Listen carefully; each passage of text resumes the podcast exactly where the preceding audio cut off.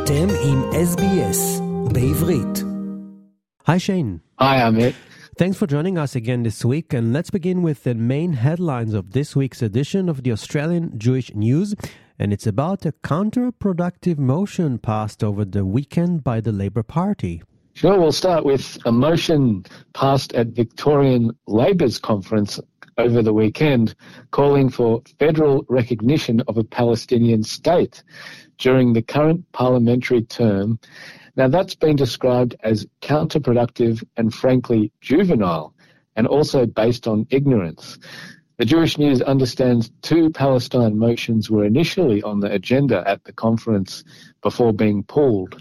One was subsequently put back as the last item of business and passed due to the left faction of the party having the numbers.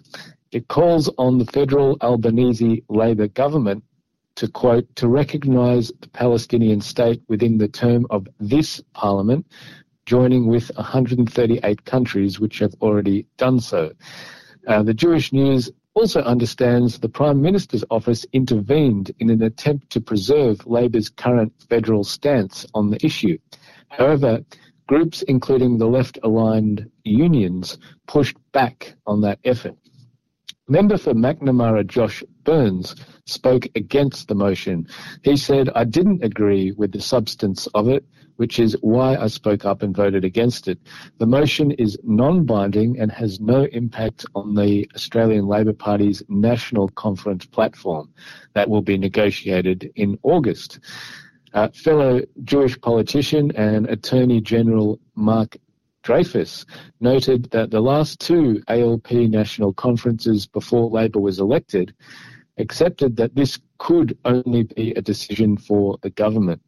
He said peace in the Middle East cannot be achieved by looking at one issue in isolation, and there can be no lasting solution that comes at the expense of either Palestinians or Israelis. Now, I should mention a spokesperson for Foreign Minister Penny Wong reiterated that the government, quote, is committed to a negotiated two-state solution in which Israel and a future Palestinian state coexist in peace and security uh, within internationally recognized borders. Uh, she uh, said through a spokesperson, viewing the conflict from just one perspective will not achieve peace. So there's been uh, some reaction to all this uh, from Australian Jewish communal leaders. Uh, for example, Australia, Israel and Jewish Affairs Council Executive Director Colin Rubenstein called the counterproductive and frankly juvenile motion a setback to the peace process. Uh, he said the motion states that 138 other countries have recognized Palestine, but omits the crucial fact that Sweden is the only Western democracy to have done so, while most of the others did so in the context of the Cold War when they did not recognize Israel. Now, uh, Victorian Premier Daniel Andrews, when asked about the motion at a press conference last Tuesday, said had he been at the conference, he wouldn't have voted for the motion. He said, My position on Israel has been very consistent and clear. It's not always popular, but it's in my view, and it won't change, that Israel has every right to be safe and secure in well defined borders. And if you want peace, you need a partner for peace. Mm, and that's the motion that passed at Victoria Labour's conference over the weekend, calling for federal recognition of a Palestinian state. Read more about it on this week's edition of the Australian Jewish News. And in other topics also related to Israel, Annalisa Foster, the president of the Australian Union of Jewish Students, calling to stand up and speak out against the views of Israel's diaspora affairs minister. What's that all about? The Australian Australasian Union of Jewish Students President Elisa Foster said it was crucial for Jewish student leaders to come together and speak out against the views of Israel's diaspora affairs minister Amichai Chikli. In a letter penned by European Union of Jewish Students President Avital Grinberg, Union of Jewish Students in the UK and Ireland, and uh, was accused uh, of making disparaging remarks about Reform Jews and Pride parades. Uh, she mentioned Foster also uh, penned, uh, signed that letter. Foster told the Jewish News in a time when Jewish youth are facing increased anti Semitism and hostility on university campuses, many find themselves confronted with the task of defending their Zionist identity when those outside our community question them for it. Therefore, she said, it was crucial for us to stand up against the mainstreaming of division and hatred in our own spaces and speak loudly for our Jewish values of inclusiveness, unity, and love as proud and unapologetic Jews.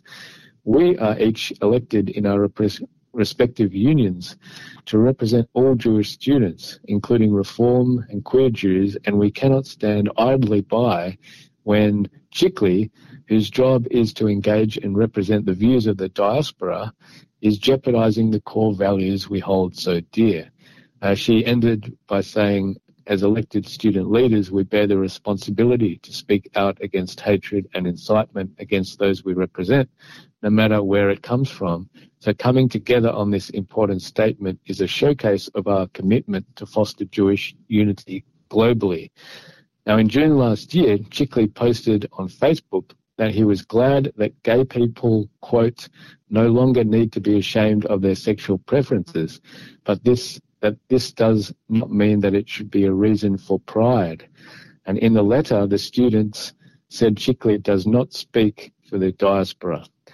Contacted for comment by the Times of Israel, Chikli said, I'm used to attacks and I accept them with love. Hmm, in a very diplomatic and friendly way to respond. At least he's taking it easy. Shall we move on to some good news? Yeah, we'll move on to some, some good news now. Um, three things. Uh, one in Our Big Kitchen, which is a, a, a Jewish charity in Bondi uh, that uh, produces hundreds of meals every week with by volunteers to give to people in need. Um, it was visited by two sets of high-profile people um, in the last fortnight, one from Morocco and one from uh, some New South Wales politicians. So on June 13, Morocco's ambassador to Australia, Wassani Zailachi, visited Big Kitchen to witness the signing of a cooperation agreement between the Jewish-run food charity and a similar Moroccan-based charity called Joud. Um, the founders of Big Kitchen, Rabbi David and Leah Slavin, welcomed Joud's founder, Hind Laidi, who travelled all the way from Morocco uh, for the occasion.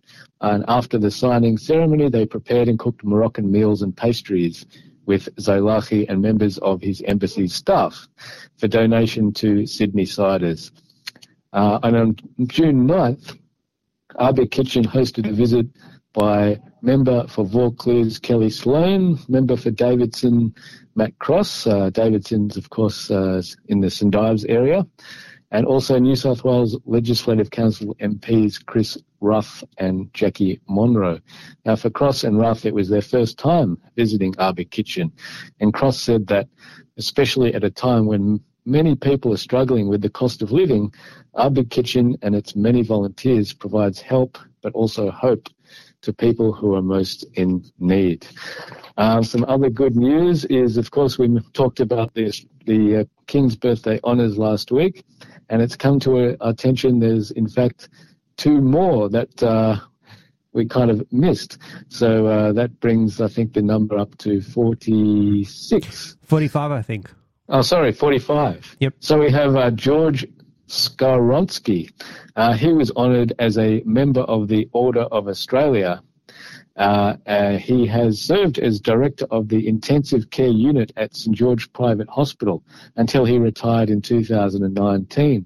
He told the Jewish News he was flattered to be acknowledged for his significant service to intensive care medicine and to medical research. Uh, he's the son of two Holocaust survivors, and he attended Mount Scopus College before relocating to Sydney.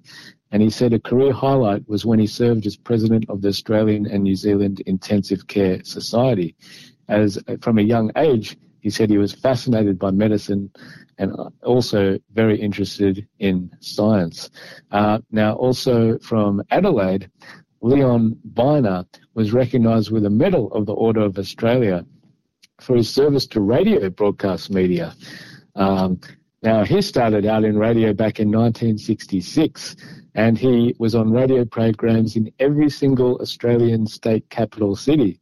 Uh, and the peak he was in the peak of his powers between 2000 and 2022 as the host of top rating talkback show in Adelaide, Mornings with Leon Byner on station 5AA. Byner told the Jewish News he has found radio broadcasting thoroughly rewarding for decades. He said, Radio is, in my view, the most effective medium for discussion, spreading ideas, and putting forward ideas because of its immediacy. He said, if you want to know what people's views are on anything, radio is the tried and true way. And I'm sure, Amit, you would, you would agree on that. I would definitely agree on that, Shane. Yes, and uh, look, Byner shed tears when completing his final re- breakfast radio show last December after 23 years on 5AA. But he said he's far from putting his feet up. He said, even though I've technically retired, I still have a lot of things I'd like to do. And in fact, I've never been busier.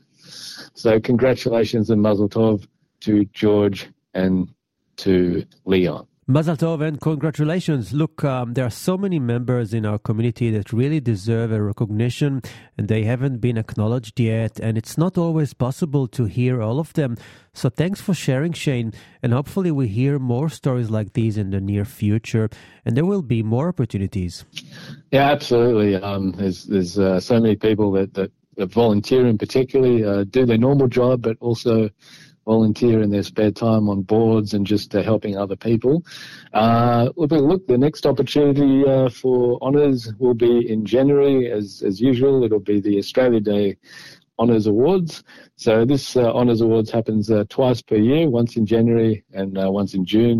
So let's hope many more Jewish people will be acknowledged in in January. And on that positive note, let's finish off with some more good news. Yes, so Mazel Tov to Justice Mordechai Bromberg, a former St Kilda footballer of all things, um, but he's become president of the Australian Law Reform Commission for a five-year term beginning on July 10. So congratulations uh, to him. And also in this week's uh, Jewish news, uh, we have, of course, our AFL 18-year-old superstar Harry Sheezel. Uh, he was recruited, of course, for the North Melbourne Kangaroos, and he's a former Ajax Footy Club junior. And last weekend, he was the keynote speaker at the annual Ajax Footy Club President's Lunch. So uh, it was a delight for many juniors at the club, and the uh, current adult senior players, and everyone who's involved with Jewish footy in Melbourne um, to hear him speak. And uh, the Jewish News did a one on one interview with him uh, as well. Um, and he just said uh, he's so happy at uh, North Melbourne. He said, We have such a good group of boys and a great culture at the club, and everyone's really close and wants each other to succeed. And he said, when asked for his best advice to youngsters hoping to become AFL players one day, he said, the number one thing is work hard consistently, as everything adds up. And he said, You shouldn't need to motivate yourself to do something you love. And that's why I still, to this day, just want to do everything I can to get better. Shane Desiatnik from the Australian Jewish News on What's New on this week's edition of the AJN. Thank you. Thanks very much. האזינו דרך האפל פודקאסט, גוגל פודקאסט, ספוטיפיי, או בכל מקום אחר בו ניתן להאזין לפודקאסטים.